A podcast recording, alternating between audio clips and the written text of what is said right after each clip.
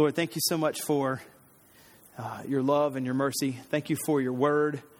I pray this morning that you would come now and speak to us um, through your word, that you would help us see all the different application points that we can have for our life, but ultimately uh, point us to Jesus, the only true King, and that we would be uh, overjoyed as we think about what Christ has done for us on the cross. We pray this in Jesus' name. Amen. so, um, last week, if you remember, we looked at Jehu in chapters 8 through 10. Jehu was one of the kings that was raised up, uh, and his primary task was to be an avenger. And so he went through and just wiped out tons of people that were terrible people. Uh, and as he wiped them all out, we get to the end, and it tells us this in chapter 10, verse 28. Thus Jehu wiped out Baal from Israel. So as he wiped out all those people who were bad, he was wiping out Baal worshippers, taking Israel, uh, Baal out of Israel.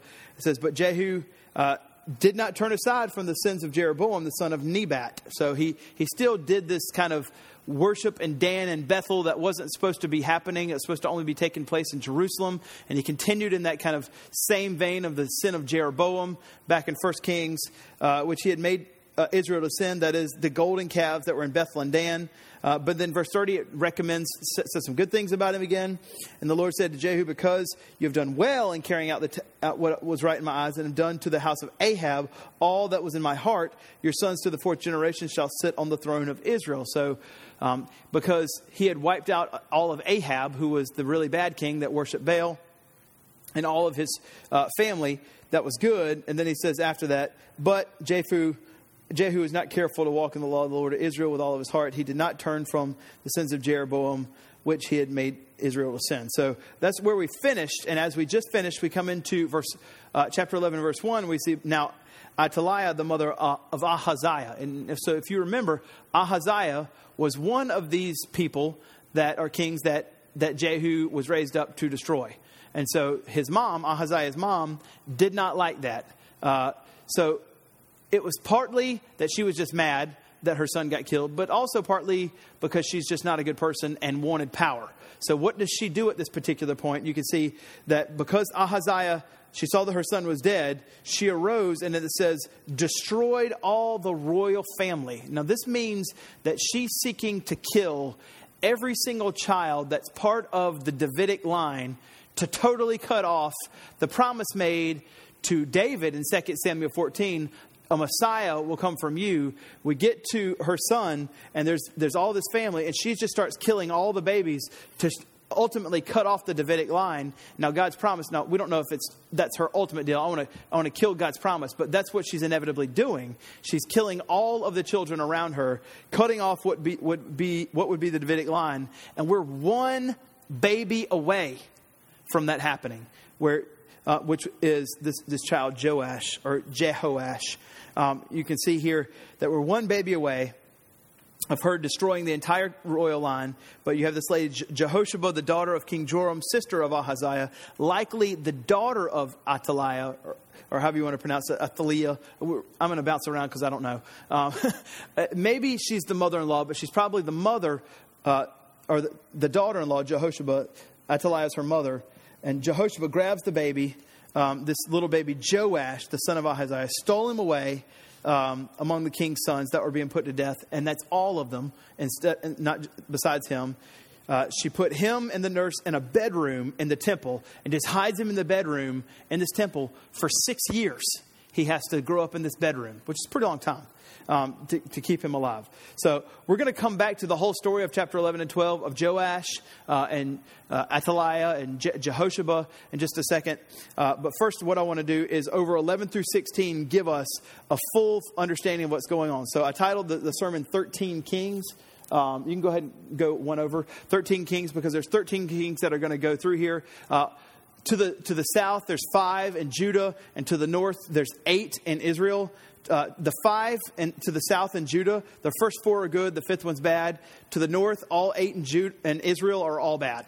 Uh, so what I'm going to do is just we're going to go through Judah's, and then we'll go through pretty quickly. We'll go through Israel, so you can know all the kings, and then we'll go back to number one in Judah and zoom in. That's Joash, and 11 and 12, and look at Joash. But here's all of them. Uh, we'll start with the south, Judah to the south. Mostly good kings.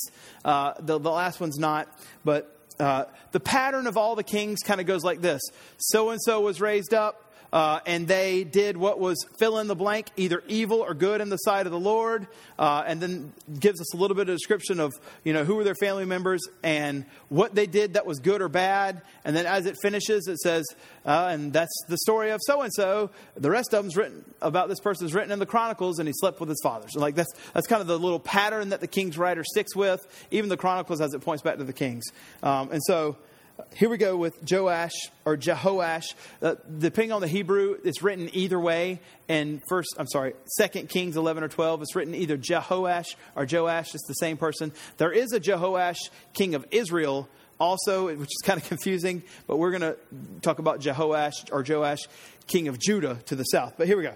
First one Jehoash, king of Judah, the surviving seed of David. We're going to talk about that later, but you can just see uh, in chapters 11 and 12. Next was Amaziah. He was an arrogant thistle. He's recorded in 14, 1 through 22. Mostly a good king. It says he was a good king. He followed the law of Moses at times. He defeated Edomites. As he got older, when he defeated the Edomites, he became a little bit more prideful, so he took up some of their worship, a little syncretism going on. Uh, that's when you combine other worship religions with your worship religion. That's called syncretism. Uh, and because of this pride and idolatry, he became uh, not so smart at the end. He tried to pick a fight with Joash or Jehoash, not the first guy, but the king of Israel. Uh, he tried to pick a fight with him, and Jehoash, king of Israel, uh, looked at him and said, You're a wild animal that I could stomp out like a little thistle. You shouldn't try to start a fight with me. If you do, it's not going to go well for you. Don't do this. And he's like, Oh, no, I'm going to start this fight with you anyway. Should have listened because he lost the fight. Um, and Joash uh, told him, Don't do it, Amaziah, but Amaziah did it anyway, and Amaziah lost. Judah lost, and he destroyed some of their land. Joash, king of Israel, destroyed some of their land, plundered their temple a little bit. Uh, next is, and thus was he. Uh, and then Azariah, also, uh, Azariah, uh, this number three guy, is also some pronounced Uzziah. You probably heard of Uzziah, but it's the same guy as Azariah.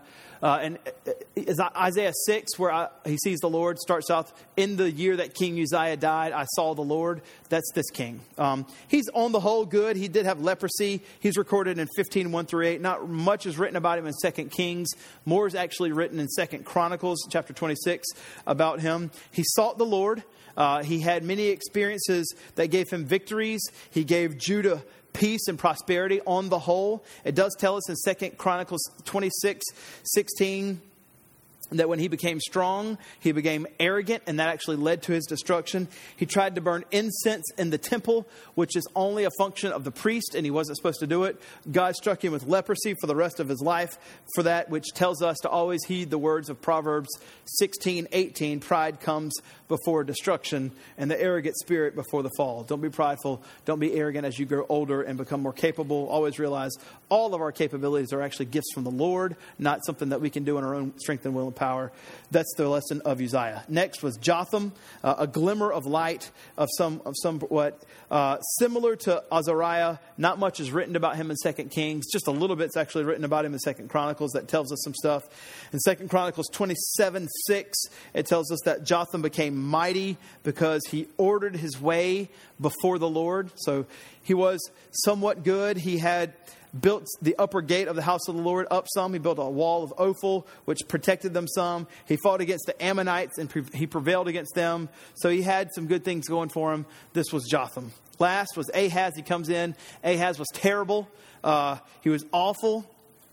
And just like that, after four kings that were good, Judah is back to the king of Judah, and thus Judah itself is back to doing what's evil in the sight of the Lord, or as it records, he did not do what was good in the sight of the Lord. Verse 3, I mean, just to tell you how despicable he was, in chapter 16, verse 3, this guy Ahaz burns his own son for an offering, uh, which is just horrifically evil. Um, and satanic. He was a terrible person. He made pagan sacrifices. That's what it says in 2 Chronicles 28 3. There's only one good thing written about Ahaz. Only one good thing written about Ahaz is in chapter 16, verse 20, where it says, Hezekiah reigned in his place. That's the only thing good about Ahaz because Hezekiah was good and Ahaz was dead. That's the only thing that's good about Ahaz. He was a terrible, awful person. Hezekiah actually was a king that did what, was right in, the, in, in, God's eyes. It tells us that in 2 Kings 18. Not my job today. That'll be later, so I can't talk about Hezekiah, uh, even though he was awesome. He was awesome. I mean, just a really good king. Um, like in the ranks of Josiah and maybe even Asa. Higher than Asa. Josiah and Hezekiah. Really good. Not my task today. So that's, that's the kings to the south. Uh, the kings to the north, even worse. Not even very little to say about those guys. We won't spend much on time with them, uh, on time with them because there's two reasons for that. One, they're terrible. Second, the king's writer doesn't spend too much time on them. He's kind of like pressing fast forward as he describes the kings to the north. Like, let's not spend too much time. Don't even, you know, watch it through fast forward on this story is what the writer wants us to do. So we're going to kind of watch it through fast forward. Jehoahaz uh, rescued, not repentant. He was rescued, but he, you can read his story in 13, 1 through 9. He did what was evil on the side of the Lord, not a good guy. Jehoash, this is the one that said, Don't pick a fight with me. And he did it anyway. Uh, Je- and he, Jehoash won. He reigned 16 years. He was actually with Elisha, the prophet, during his last days, but was unable to defeat Syria. The story in that, but he doesn't listen to uh, Elisha. Jeroboam II, prosperous not pleasing to God. He led a, led a very prosperous time of Israel, but he also did what was uh, evil in the sight of the Lord. What helps us remember um, our conduct is more important than our money. Uh, now, our conduct, only good conduct because we're Christ followers and because Jesus has saved us, filled us with the Holy Spirit, and put us on a path towards being able to seek holiness in his power. But living in holiness is more important than having money. He led them in prosperity, but he was an evil guy. Zechariah only lived six months. He did what was evil in the sight of the Lord. The reason why he only lived six months is because of number five, Shallum conspired, led a coup against Zechariah, killed him. He was evil. Shallum only got to live one month because Menahem led a coup to kill Shallum, struck him down. Uh, Menahem did what was evil in the sight of the Lord. He, he, he was there 10 years. And then you have Pekahiah came. He did what was evil in the sight of the Lord, just like his father Menahem. Menahem, when he died, passed it on to Pekahiah, Pekahiah, whatever you say. He didn't last very long, two years, because Pekah led a coup to kill Pekahiah, killed him, uh, and then he became king.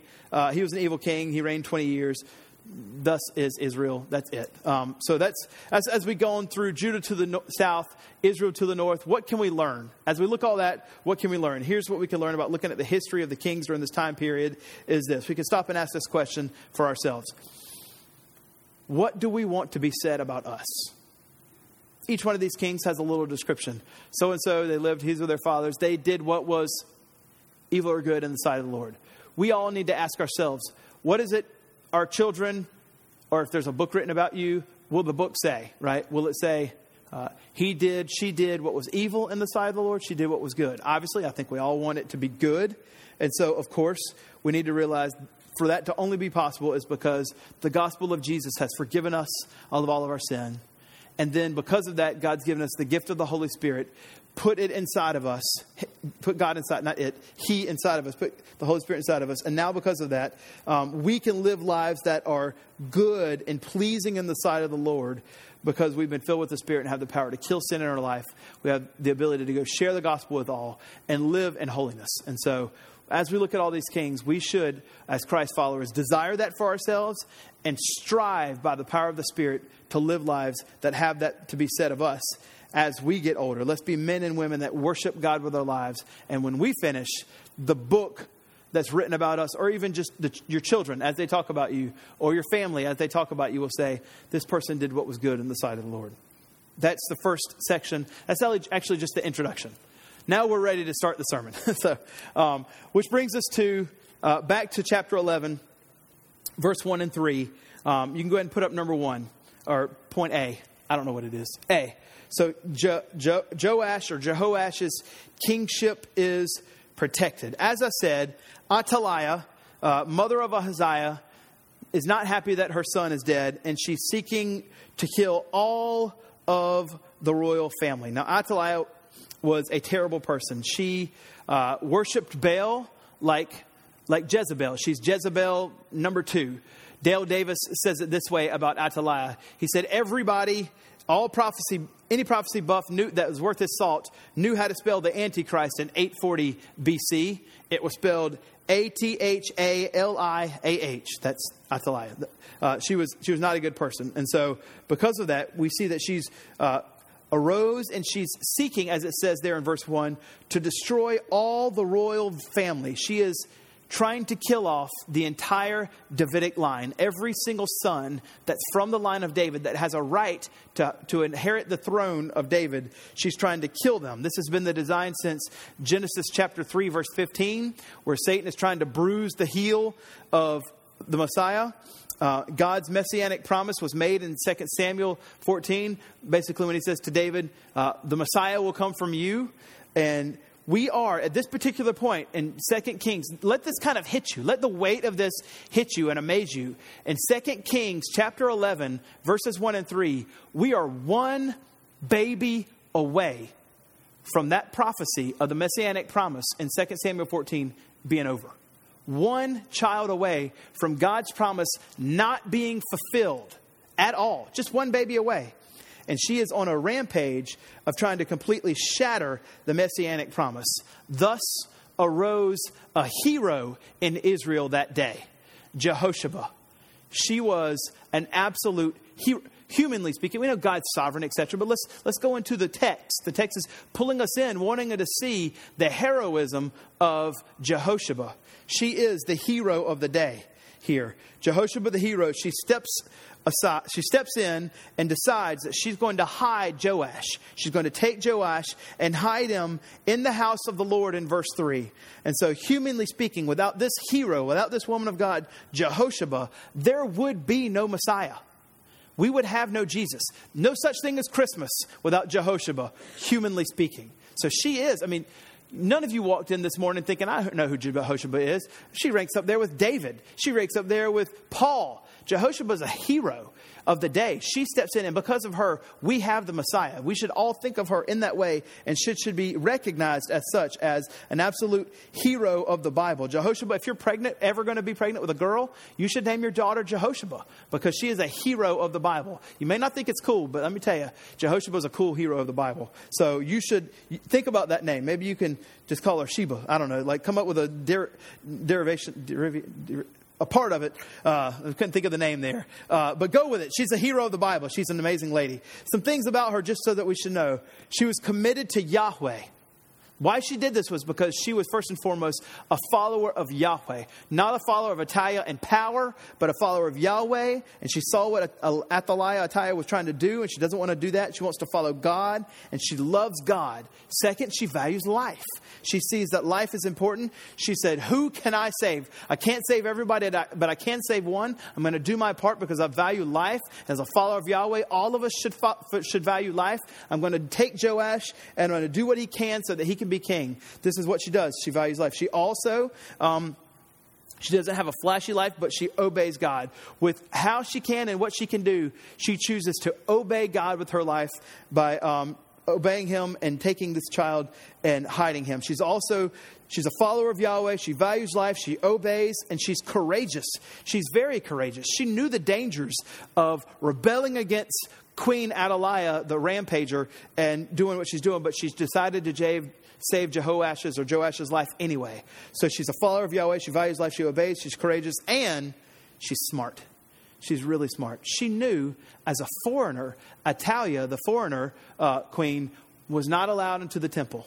She said, There's one place I can hide this baby and keep him alive. I'm going to put him in the bedroom of the temple and keep him alive. Six years is a long time for one baby to live in one room, no doubt, uh, for a child to live there. But she's very smart. She said, I can put him there and let him grow up there uh, and keep him alive. So these are all things that we should know about Jeho- uh, Jehosheba because she is an amazing hero. Um, and she's willing to go to great lengths to make sure that this child doesn't die. Tony Merida comments looking at here and says, in these three verses, chapter 11, verses 1 through 3, we have gospel and we have example. Gospel is good news about Jesus. Example uh, is the thing that points us back to the good news of Jesus.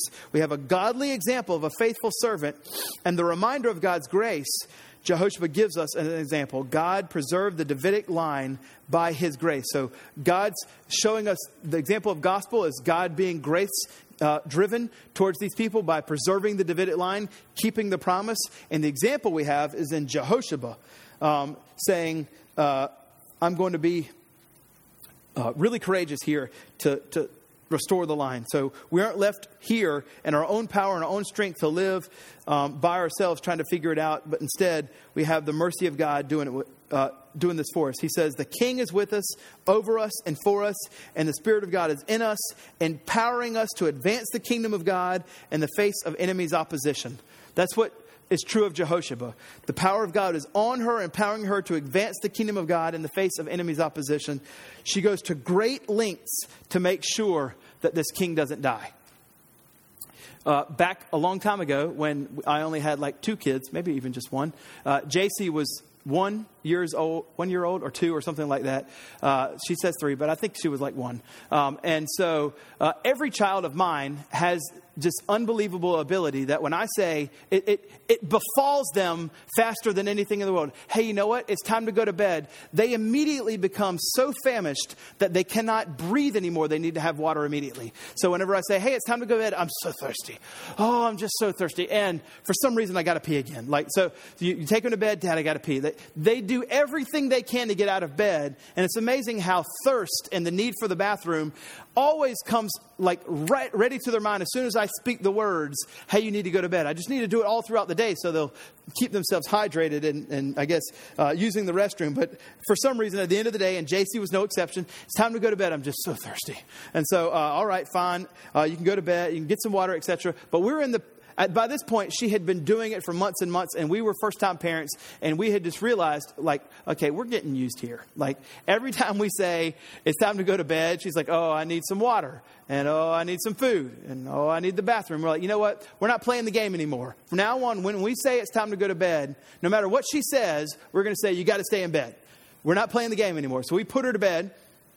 And I'm downstairs doing marriage counseling, uh, and Christy was upstairs I don't know, probably pregnant. Um, and so, uh, I hope she's not listening. Uh, so, uh, so anyway, uh, JC, of course, gets up because all of our children get up every 15 minutes when they put them to bed for at least three hours. And she's uh, got to use the bathroom. She goes into our room. Uh, so this, I'm hearing the story from Christy. And so she's going to the bathroom and she goes to the bathroom. She comes back. She, I want some food. She gets some of the food. She goes back. She goes in bed. And I'm doing the marriage counseling downstairs. And then all of a sudden I start hearing, ah!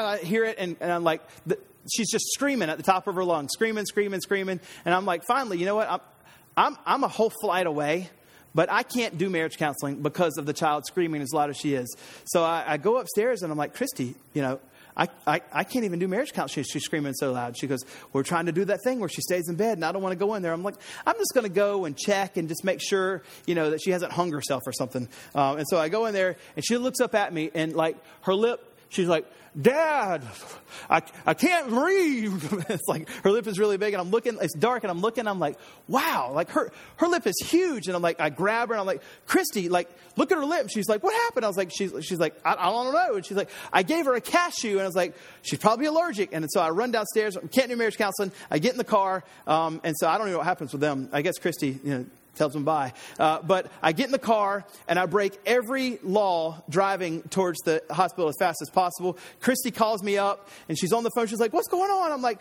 I don't know. And to help nothing, JC's in the back going, I can barely breathe. And of course, Christy hears that and she drives into overload, like, What's going on? I'm like, I don't know. Just call the hospital and tell them I'm coming. So when I get there, everything's fine. She's like, All right. She hangs up. She calls the hospital. We get there to the hospital. Um, I, you know, I'm breaking every law that I can get there. We pull up to the ER. There's people all in the ER. You know, they've got the big pouches on their head. And they're like looking at us, just breaking them to line going straight back uh, because we called ahead. And so the doctors rush out to the car. They take them, but they didn't know that she, you know she's in anaphylactic shock. I knew, but you know they're having to sit there and get broken in line and give me mean looks.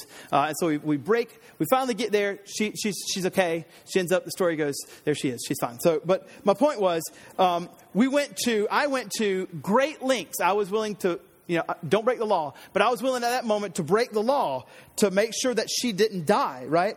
Um, I went to great lengths to make sure, even breaking the law for me, and for, even for Athaliah, breaking the law of what would be uh, for Jehosheba, breaking the law of Athaliah, uh, great lengths to make sure that s- someone didn't die. Now, in the same way, guys, people are spiritually dying around us all the time. All the time. What lengths will you go to to make sure that those who are dying spiritually it's an emergency. It may not feel like an emergency, like get in the car and drive, but it is. It's an emergency at all times. People around you are dying spiritually if they don't know Christ. Will you go to great lengths? What lengths are you willing to go to to make sure that people don't die spiritually around you? They're dying all around us, and we need to be willing to do anything. Just like Jehosheba, we should take her example and apply it to our lives with the Great Commission and say, I'm going to do everything I can. I'm going to break through the uncomfortableness of having to uh, get to where I can have a conversation with the gospel about somebody and tell them. The, whether they get saved is in the Lord's hands, but I, am going to tell them. I'm willing to go and do all the things I can. What are you willing to do to make sure that people don't die spiritually around you? That's the lesson we can learn here from verses 1 through 3 with this great hero, Jehosheba. So, uh, in the second section, um, part B, verses 4 through 16, we see another hero, Jehoiada. Jehoiada is the hero. Um, Jehoiada, by the way, is the husband of Jehosheba. So heroes attract heroes. Uh, two awesome people. Jehoiada is the priest at the time, and he wants. Uh, fast forward six years. We're seven years ahead now. Little Joash is seven, still living in the one bedroom of the temple. Uh, and Jehoiada says it's time to make Joash king. He's seven years old. You know, he's at the ripe old wise age of seven. It's time for him. To, time for him to be king. And so Jehoiada has this plan. He's the priest, and basically you have the guards of the temple that would give shifts and thirds. And so this is what we're going to do. We're going to take the one third that's here and the two thirds that are at the shift change. We're going to take both of those two thirds, and we're going to take the other third. And so we're going to have three thirds. We're going to have all, all the priests here at one time. I'm going to call the off duty ones here. We're going to have every priest here right at the shift change to have them all here, and they're going to take Jehoiada out of this inner room. They're going to take him to the pillar where we do the anointing, and they're going to guard the king with their very lives. And in the transport, the, king, the guards are going to be willing to, to lay down their life for the sake of the king. We're going to get him to the pillar. We're going to anoint him king. Boom, he's king. And then Athaliah is not queen or leader anymore, and she's rendered powerless. That's, that's the plan. So, what we're going to see in 4 through 16 is that go down. Uh, and so, uh, Jeho- Jehoash's kingship is going to be proclaimed here. So, in this set of verses, um, what we're going to see is how Jehoiada works that plan out. By the way, I already said this, but Jehoiada and Jehosheba are husband and wife, and we should recognize that it is awesome to see husband and wife combinations of people willing to do risk taking ministry together.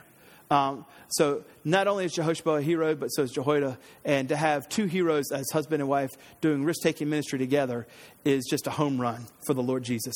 Uh, and so here's what happens. In the seventh year, so he's a ripe age of seven, Jehoiada sent out the captains of the Carites and the guards and had them come to the house of the Lord. And he made a covenant with them and put them under the oath of the house of the Lord. And he showed them the king's son, that is Joash, the only remaining uh, line in the Davidic uh, line. And he commanded them, This is the house, this thing you should do. One third of you, those who are coming off duty on the Sabbath, uh, and the guards at the king house, another third at the gate of Sur, etc., shall guard guard the palace, the two divisions of you which come on duty in force on the Sabbath and guard the house of the Lord, behalf of the king. So get all three thirds there. Here's the plan. Verse 8 shall surround the king, each with his weapons in his hand. Whoever approaches the ranks should be put to death, be with the king, even when he goes out and when he comes in. Protect the king, little Joash, seven year old, at all costs. The captains did what Jehoiada, the priest, commanded. They brought out the men that were off duty, all the ones that are on duty. Everybody got around, and the priests gave to the captain spears and shields that were King David's. All the guards, verse 11, stood, and every man with his weapons in his hand from the south side of the house to the north side of the house, all around the altar, all around everybody. Verse 12, uh, he brought out the king and they brought him there to the place uh, protected and pri- uh, whatever with all these guards. And here we go. Verse 12 is where it all goes down. They brought the king's son, that is Joash, and put the crown on him. And that doesn't just mean like the literal crown, but it means the figurative and everything that it entails. They literally put all of the kingship on top of him. So they gave him a crown, but it, they declared him king, and it says, and they gave him the testimony, and this means he was given a copy of God's covenant law, specifically Deuteronomy 17, verses 18 through 20, which in the Deuteronomic law outlines the uh, the rules for the king. This is what you're supposed to do as the king of Israel. This is what you're supposed to, how you're supposed to live. Verse, eight, verse 18 through 20 of Deuteronomy says, This is the testimony for the king. And when he sits on the throne of his kingdom, he shall write for himself in a book of the law, approved by the Levitical priests, and it shall be with him, and he shall read it all of his days of his life, so he can learn to fear the Lord, and by God, keeping all the words of his law and his statutes and doing them. So read the law, be a good king by reading the law so you can lead the people well. And then he says, verse 20, that his heart might not be lifted up above his brothers, that he might not turn aside from the commander, either to the right or to the left, and he may continue long in his kingdom, he and his children in Israel. And if he does this, he'll be a good king. So he's given the testimony, he's given the crown, he's given the testimony, and then they proclaimed him king, they anointed him king, they clapped their hands, and they yelled, Long live the king! So here he is, he's anointed. Well, as they're yelling, Athaliah, Athaliah, Aladaliah, whatever her name is, she hears all this. This the irony of these of what's going to go down is dripping, right? Here's what happens, verse 13.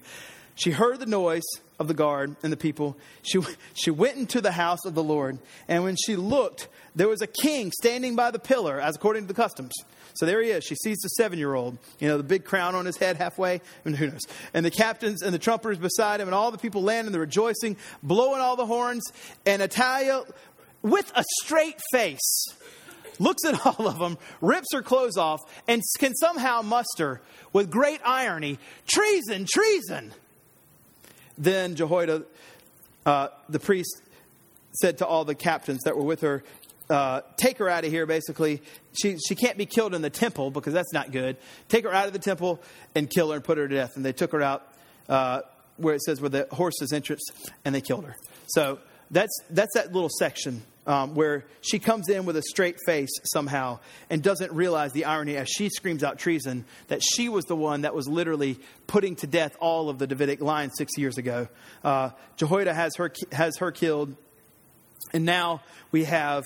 Uh, a picture here of how it all went down. Jehoiada, Jehosheba, big time heroes to preserve the Davidic line. Joash, protected by all the guards when the king goes out be with him. They bring him in as it says in verse 12 put him beside the pillar and they crown him. And as they do this look what it says in verse 12 they do. They clap their hands and they and they cried out with their voices long live the king.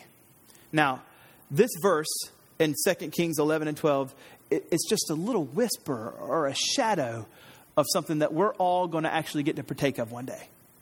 This people surrounded the king rejoicing over the fact that he is king and worshiping him, in a sense, proclaiming their joy that he is king, is just a whisper and a mere shadow of what we're going to partake of when we surround our king and sing to him uh, these words.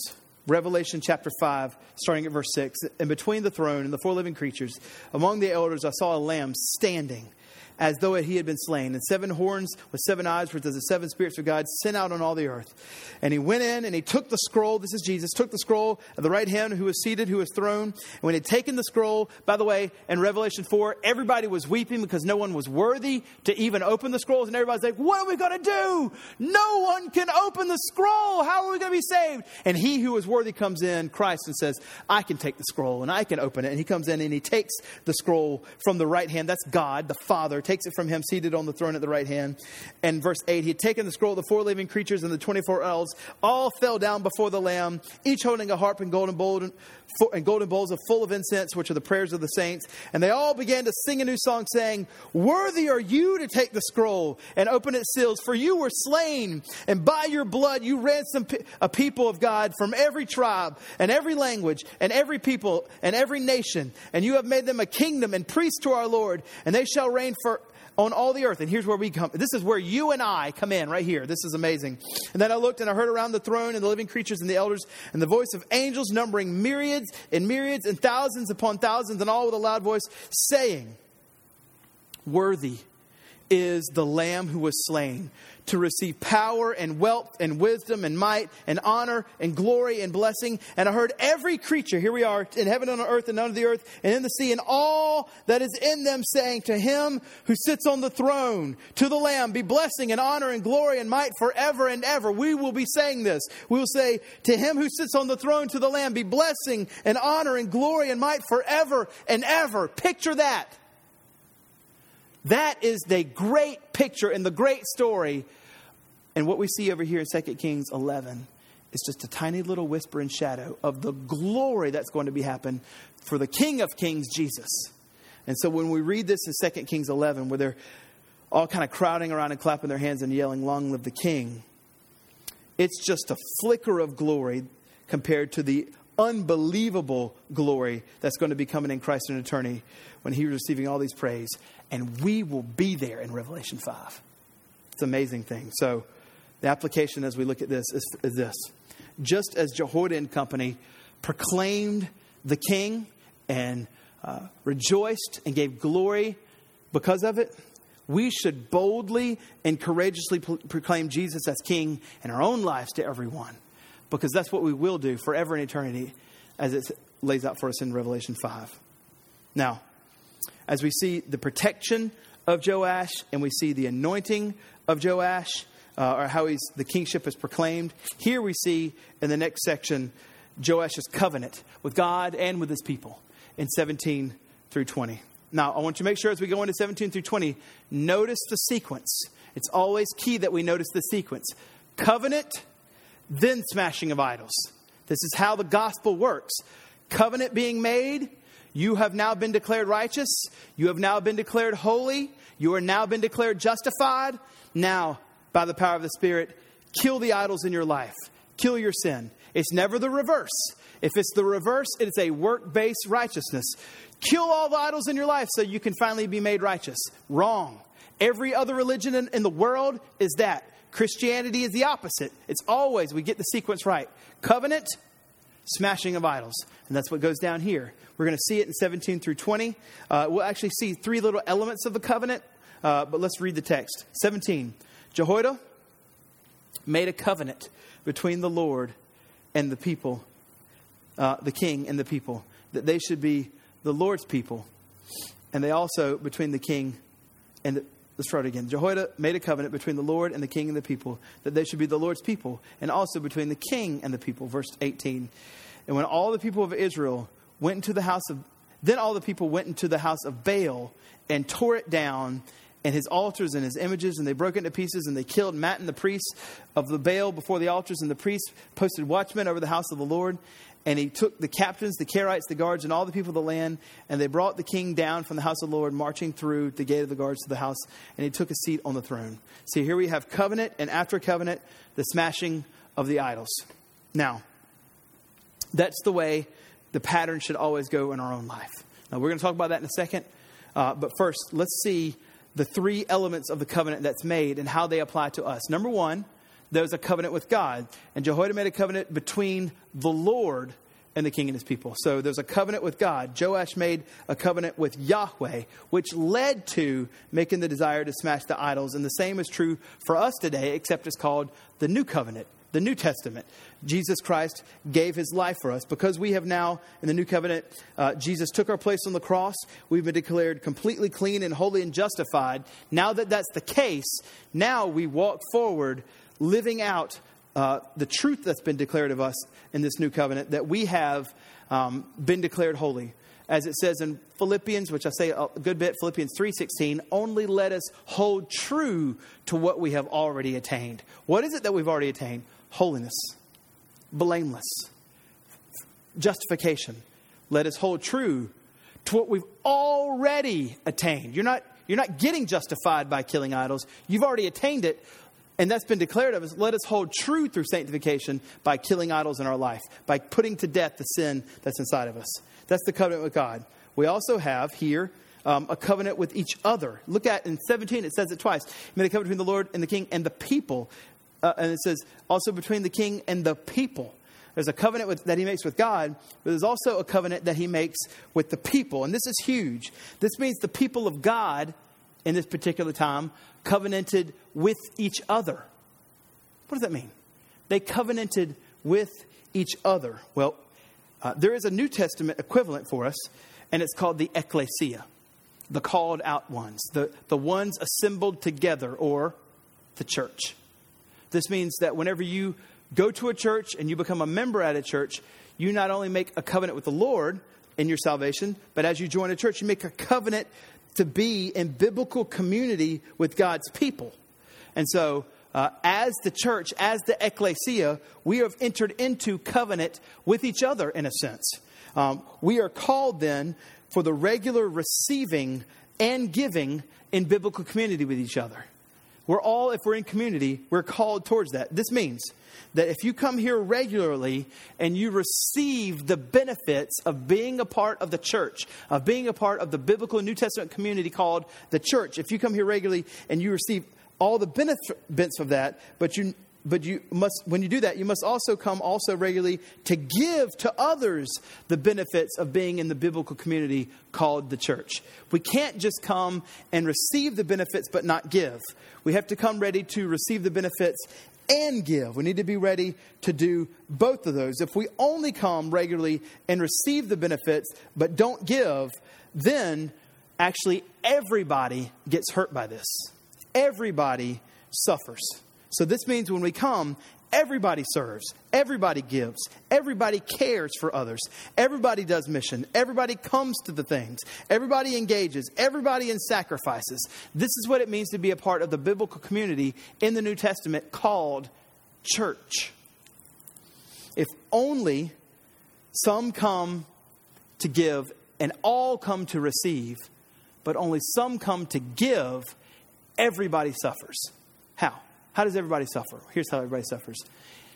Those that come that do the receiving and the giving, if they're only doing, they're the ones that are only doing the giving and no one else is, they're eventually going to burn out. But if everybody comes and receives and gives, then those that haven't been giving, now that they are, they receive the blessing from God to know what it's like to give to the rest of the church. Now, if it's just a few, everybody suffers because these people don't, don't receive the blessing of knowing what it's like to give, and these people suffer by over, being overburned or burnout. And so, if everybody does it, nobody gets burnt out, and everybody receives the blessing of being a part of the biblical community in the New Testament called the church. So, you're part of the church. Um, that's your calling. Your calling is serving, giving, caring, doing mission, coming, engaging, sacrificing, and all the other one another's that we can think of in the New Testament. I think there's like 40 something. We're all called to do that with each other. Not just the receiving, but the receiving and the giving. They had a covenant with each other, and we do too. Now, when you're reading this, you might want to take a little side note here, and you might want to say, wait a second, Fudd, wait a second. So I'm reading this, Fudd, and it says in verse 18 then all the people of the land went up to the house of Baal and tore it down. Why is there a house of Baal? Because I remember last week in chapter 10, verse 28, you said, Thus Jehu removed all Baal from Israel. Why is Baal back? Well, I, there's two things I can say. One, this is Judah, not Israel. Uh, but two, even if Baal was back in Judah, even if Baal or Baal was removed from Judah in 1028 and was back. Um, it shows us in just a short amount of time, six years is all it took for Athaliah to be in reign, to whenever all the terrible kind of perverseness of Baal had been there, God sent Jehu to finally end it all and it's over. It took six little small years for it to be back. Um, that's how sin is. Any reprieve of sin is a is an inroad for it to just come back into full force. So, what we learn then, therefore, is we don't give six years of reprieve. We don't give six seconds of reprieve to sin in our own lives. Because this Baal can come back with full force, and whatever sin that tempts us can come back into full force. And so, we, we take the warnings of Colossians chapter 3, verse 1 through 8 to heart, where it says this If then you have been raised with Christ. And he's assuming it's one of those ifs in the Greek, and I'm assuming you have. So, all of you who are in Christ, Since you've been raised with Christ, this is what you're to do. Seek the things that are above where Christ is, seated at the right hand of God. Set your mind on the things that are above, not on earthly things. That means sinful things. It doesn't mean, you know, don't go to work and do a good job. It means don't sin.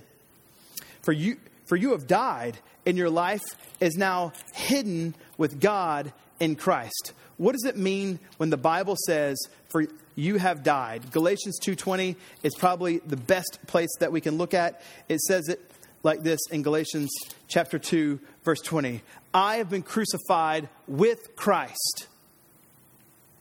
That means mentally, I just go ahead and think to myself, when Jesus died on the cross, I was on the cross with him. Not being a savior, but me and all my desires and all my wants and all my needs, they died on the cross with Jesus. For I've been crucified with Christ. And he goes on to say, It is no longer I who live now. Because as a Christian, it's no longer I have, but Christ lives in me. The life I, I live in the flesh, I live by faith in the Son of God who loved me and gave himself for me. So I just count myself to have died, and the person that's walking around now is Jesus. Uh, even though it's not Jesus, I count it as Jesus. Actually, I'm just going to, it's me living by faith in Jesus. So when we go back over here and, and read in Colossians chapter 3, verse 3, for you, for you have died, and your life is hidden with God in Christ. Um, that means count yourself as dead on the cross. Not in a way that you're the Savior, because only Jesus is the Savior, just that we needed a Savior. And then he says, when Christ, who is your life, appears, you also appear with him in glory. All right, we've got all the theology. And Paul's like, so here's the brass tacks, because we all need it. Like, so what does that mean, Paul? What does that mean? He just spells it out for you. Put to death, then, therefore, what is earthly in you. Put to death. Now, if you couple that with uh, Romans chapter 8, verse 12, put to death the mis- by the Spirit, put to death the misdeeds of the body. You don't put to death sin by yourself. You don't white knuckle sin. You don't kill sin. We kill sin by the Holy Spirit. But he tells us in Colossians 3 5, put to death uh, that was earthly in you. What does that mean? Sexual morality, impurity, passion, evil desire, covetousness, idolatry. On account of those things, the wrath of God is coming. And in those things, you once walked. You once walked, 2 Corinthians 4 says that. You once walked, but that's not who you are anymore. He, Paul says in here, those you once walked when you were living in them. But now, just to get practical again, you must put them all away anger, wrath, malice, slander, obscene talk from your mouth. Don't give six seconds of reprieve, or Baal is back in full force in your life. That's what we learn. Covenant, smash idols. Because of the new covenant of, covenant of Jesus in our life, because of the gospel, our job is to actively seek out and smash every single form of idolatry our heart finds. Every day. Every single day. That's back to the covenant in God, but that also applies to the covenant with each other. Which leads us to the third form of this little covenant. So you see a covenant with God in verse 17 and 18, and then notice these, this beautiful language of, I mean, it's, it's kind of funny because it's a seven year old, but the seven year old is put in, right? And what happens in the city? Here's what happens in the city, verse 20. So all the people of the land rejoiced, and the city was quiet after Athaliah, Athaliah, whatever her name is, have been put to death with the sword of the king's house. So here we've seen covenant with Yahweh, covenant with each other, but also the covenant means this covenant means joyful rest. If we notice the language here, when he took his seat on the throne, just think of this through the New Testament lens of Jesus.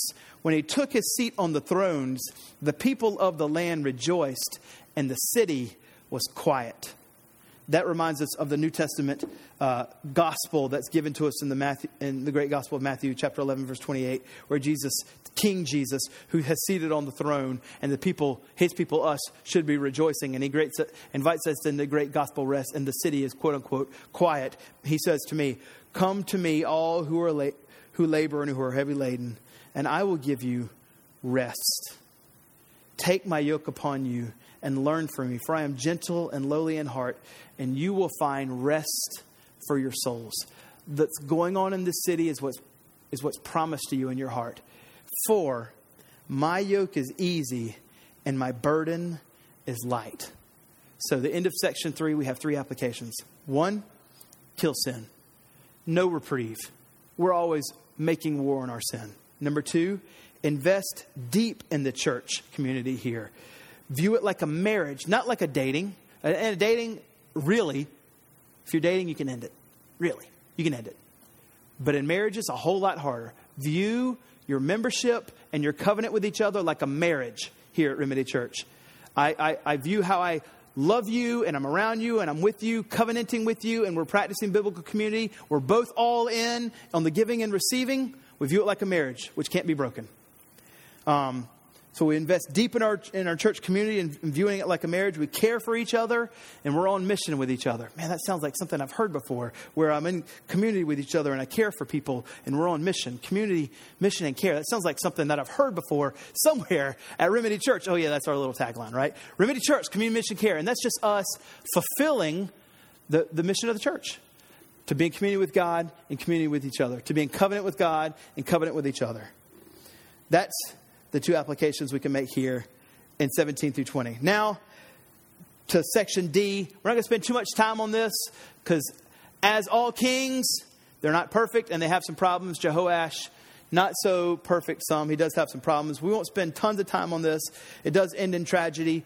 Uh, but here we go to verse 12. We're going to start that little kind of uh, normal kind of writing style that all of the writers do in the Kings. And here it is, verse 1 through 3. Jehoash, when he was seven years old, began to reign. We can just guess the problems of the seven year old taking reign. If I had Liam become king right now, who's almost seven, I mean, I can just. He can barely read and still sucks his thumb at night, right? So, like, if, if he's king, then there's a lot of problems of making him king, right? And you would imagine there could be some problems making a seven year old king. Um, so, the seven year old, when he began to reign, the seventh year of Jehu, Joash, uh, who began to reign. He reigned 40 years in Jerusalem, and his mother's name was Zibiah. And he uh, and Jehoash did what was right in the eyes of the Lord because Jehoiada, the priest, instructed him. Nevertheless, the high places were not taken away. Not good. Not good. Still entering into the same problems of First Kings 12 with Jeroboam. Even First Kings 3 with Solomon, where they're. Uh, have some kind of deal with this high places instead of out in, uh, in, the, in the far beyonds doing worship instead of keeping it where it's supposed to be. Anyway, uh, verse 3 Nevertheless, the high places were not taken away, continued sacrifice, making offerings in the high places. So, before we get to the problems of chapter 12, let's notice the three good things. There are three important good things that we can make sure we see. One, he reigned 40 years, it says in verses 1 through 3. He reigned 40 years. Usually, Usually, on the whole, when a king reigns 40 years, that's good. That's a signaling of the blessing of God. He had the blessing of God.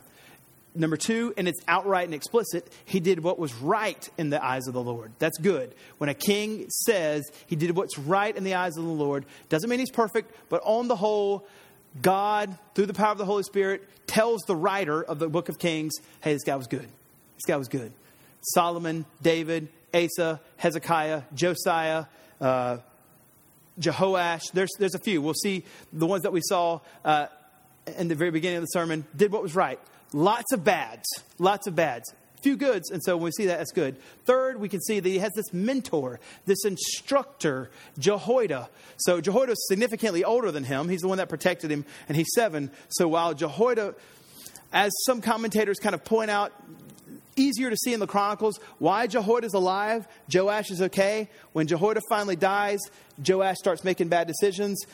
And then that's when his life kind of ends in tragedy. The Kings writes uh, Joash's life ending in disappointment. Um, the Chronicles writes Joash's, King Joash's life ending in wickedness. So take your pick on how you want to read it. Uh, but the, the key ingredient seems to be when Jehoiada, the instructor or the mentor, dies, it goes bad. Pointing for us hey, always have someone older than you in the faith around you giving you instruction. And if that guy moves or dies, or that girl moves or dies, get another one. You know, that's the Lord's pro- uh, providence telling you, hey, go find somebody else now. Like you always need someone in your life mentoring you. Um, those are the good things, bad things. And we'll go through these fast. Um, problem one, verses, one, verses three, the high places. Uh, he continues to make sacrifices in the high places, continuing in the sin of Jeroboam, 1 Kings 12, 1 Kings 3 with Solomon, etc. Not good. Number two, verses 4 through 16, problem number two, he doesn't repair the temple. You can see, you can just guess uh, if a seven year old is king and, and, making sure that people are doing follow through. I mean, he can barely, you know, remember to go to bed on time. So, uh, here's what happens. Verse 4 Jehoash said to the priests, All the money of the holy things. He may have been older, doesn't tell us. We can presume he's still young. Joash, Jehoash said to the priests, Hey, when all the money comes in, I want you to take all that money, verse 5, get all the money from all the donors, and then here's what I want you to do let them repair the house whenever its need in repairs is discovered. Like, fix the house of the Lord, fix the temple when it's broken with all the money that comes in. Verse 6 But by the 23rd year of King Joash, he's 30 years old, he had been king 23 years, the priests had no, made no repairs on the, ha- on the house. 23 years into the kingdom and nobody's done any repairs. That's a pretty patient king. Like, after he's finally 30, he's like, okay, I, I got to say something. I mean, it's been 23 years. You haven't made any repairs on the king on the thing. So that's a bad problem. It's a patient king, but he's not seemingly good at casting vision to people, or he's not seemingly good at follow up, making sure when he does cast the vision that people do what he says. Um, and so that's, that's problem number two, repairing the temple. And it's kind of outlined for us there. Uh, problem number three comes in verse 17 and 18. Some foreign kings come in, and when they come in, they make threats. You can see it's Hazael, king of Syria. It's an outside threat, it's not even Israel. He, he comes into Gath, and he defeats Gath. At that time, Hazael, king of Syria, went up and fought against Gath and took it. And so, you know, Joash is quaking in his boots. He's like, oh no, uh, if he beats Gath, he's going to beat us. And so he just goes out to Hazael and is like, here's all our stuff. like, like kind of hasty there. You can see it. But when time Hazael set his face to go up to Jerusalem, Joash went to him, took all the sacred gifts of Jehoshaphat and Jehoram and Ahaziah and the kings of the fathers of Judah that they had dedicated, all their sacred gifts, all their gold, that he found all the treasures of the house of the Lord and the king of house. And he went and he took them to Hazael, the king of Syria. Uh, and Hazael left from Jerusalem. Like, dude, 17, 18. Third problem is he depleted the temple. He just totally got rid of all of the stuff. Not good, not good at all. Don't just deplete the temple, defend the temple. Don't deplete it just because you're quaking in your boots. And so while Second Kings kind of writes the outline of, of Joash ending in just kind of disappointment, if you go over to the Chronicles where it writes his life, it ends in wickedness. As a matter of fact, in Second Chronicles chapter 24, 20 through 22, it tells us this. Um, so Jehoiada, who has been instructing him and mentoring him the whole time, Jehoiada has a son, Zechariah. Zechariah comes and makes a pronouncement over them, and this is what happens. Verse 20 of Second Chronicles 24. You can just listen. Uh, the Spirit of the Lord called Zechariah, the son of Jehoiada, the priest, to stand over the people and say to them, Thus says the Lord, why do you break the commandments of the Lord so that you, you cannot uh, prosper because you've forsaken the Lord? He's forsaken you. But then they conspired against Zechariah, by the command of the king, that's Joash, by the command of the king, they stoned Zechariah with stones in the court of the house of the Lord. Thus, Joash, the king, did not remember the kindness that Jehoiada, Zechariah's father, had shown him, but he killed Jehoiada's son, Zechariah. And when he was dying, he said, May the Lord see and avenge. After his mentor had died, presumably, uh, jo- Joash is making terrible decisions, even killing his own mentor's son, Zechariah, who, pr- who had given him a word from the Lord saying, Turn and come back to the Lord. The Lord's forsaken you because you've forsaken him. Well, what's the tragic ending? Look at verse 20, over back over in 2 Kings 12. Look at verse 20. Here it is. his own servants arose and made a conspiracy and struck down Joash in the house of Millo on the way that goes down to Silla. His own servants struck him down, thus fulfilling likely what Zechariah said, May the Lord see and avenge. Tony Merida looks at all this as a commentator and he says, What a sorry picture of a young man who would receive wonderful instruction from a godly teacher, Jehoiada, only to turn his back on Jehoiada and God later. And so we see here a tragic conclusion of Joash.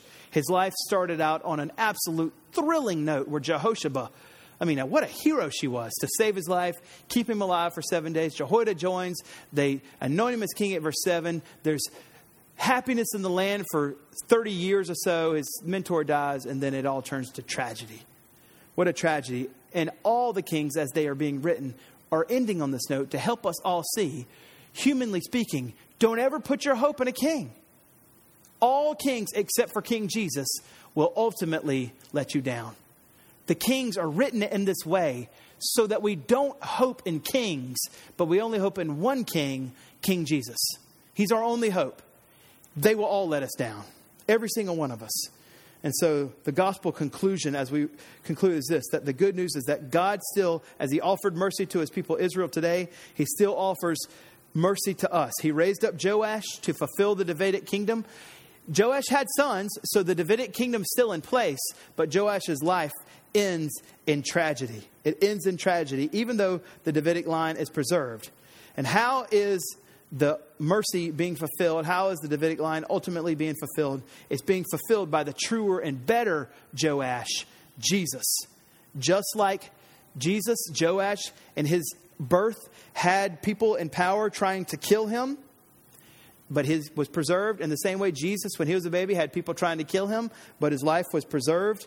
But Joash did not obey Jesus all the way to the end, as Philippians 2 9 through 11 tells us Jesus did obey Jesus, obey God the Father all the way to the end.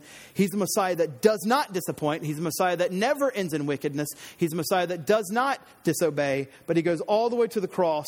He obeys God forever. And now it tells us in Philippians 2 9 through 11 that he is forever exalted.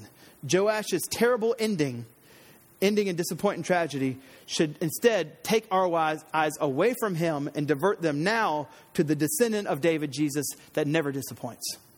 So let's end with this great gospel promise from Micah chapter 7, verses 18 through 20.